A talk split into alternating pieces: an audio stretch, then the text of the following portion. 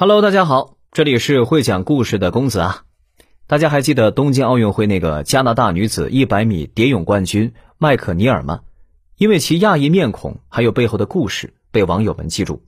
麦克尼尔2000年2月26日出生于中国江西九江，而在仅仅一岁的时候，他就被父母遗弃了。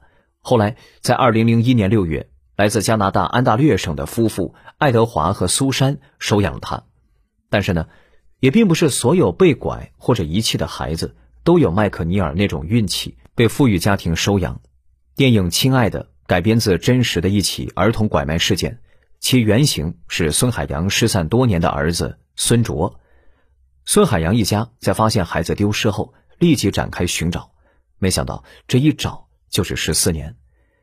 在儿子丢失后，他和妻子把自己的包子铺招牌改名为“悬赏二十万”。寻找儿子店，还有孙卓的奶奶呢，因为担心孩子，瞒着家人偷偷出门寻找，甚至为了节省路费睡过桥底。正是他们的锲而不舍，孙卓最终能回到亲生父母身边，才会拍成催人泪下的电影，让更多人关注儿童拐卖案件。但是呢，也不是所有父母都像孙海洋一家一样坚持不懈。去年，河北邢台男孩刘学周寻亲一事曾引发网友广泛关注。男孩自称，在他三个月大的时候被养父母买过来，四岁时养父母因意外离世，就跟着家里的老人们生活，成了世世孤儿。在刘学周逐渐懂事，主动询问家里老人关于自己的事时，才知道了，原来他是养父母从饭店里买来的。去年十二月十四号下午，警方根据刘学周的疫苗接种资料。通过采血信息找到了他的亲生父亲，当天晚上的两人就视频通话了。从电话中，刘学周得知，这些年亲生父母并没有找他，他也不是被人贩子拐走的，而是被卖掉的。刘学周生父称，因为当时家里条件不好，他和孩子生母呢就找了一户家境好的人家，将刘学周寄养，没想到呢被转卖了。随后的认亲过程。在表面看似温馨、阖家欢乐的氛围下告一段落了。就在大家后续猜测刘学周是会跟生母还是生父的时候，后面的情节发展却开始跌宕起伏了。二零二二年一月十七日，刘学周在社交平台发文称再遭亲生父母遗弃，并抛出了一张在微信被妈妈拉黑的截图，同时。刘学周呢，在直播中声称希望亲生父母能给自己买一个或者是租个房子，但他的父母却说刘学周是在逼他们两口子。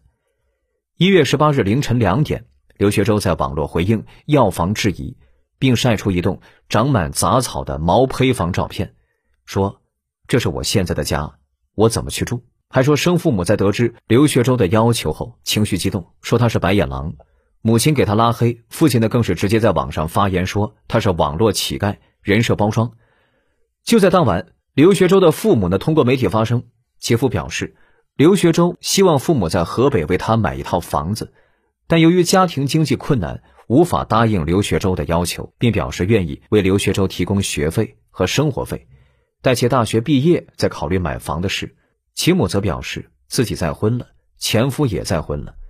刘学周逼着让他离婚，也逼着让生父离婚，还威胁说要房子，寒心了。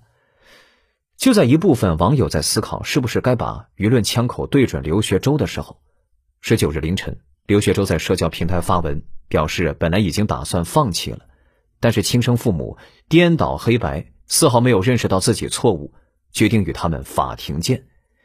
可能有一些网友在等着反转。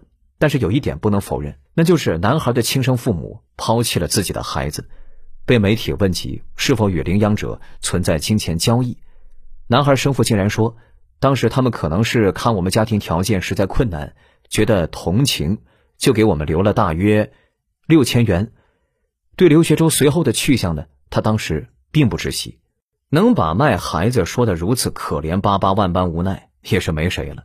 现在呢，这位不满十六岁。一个未成年的孩子被自己的亲生父母当累赘来回踢，不说别的，就这件事儿，无论结果如何，这对父母高低都必须得安排一下了。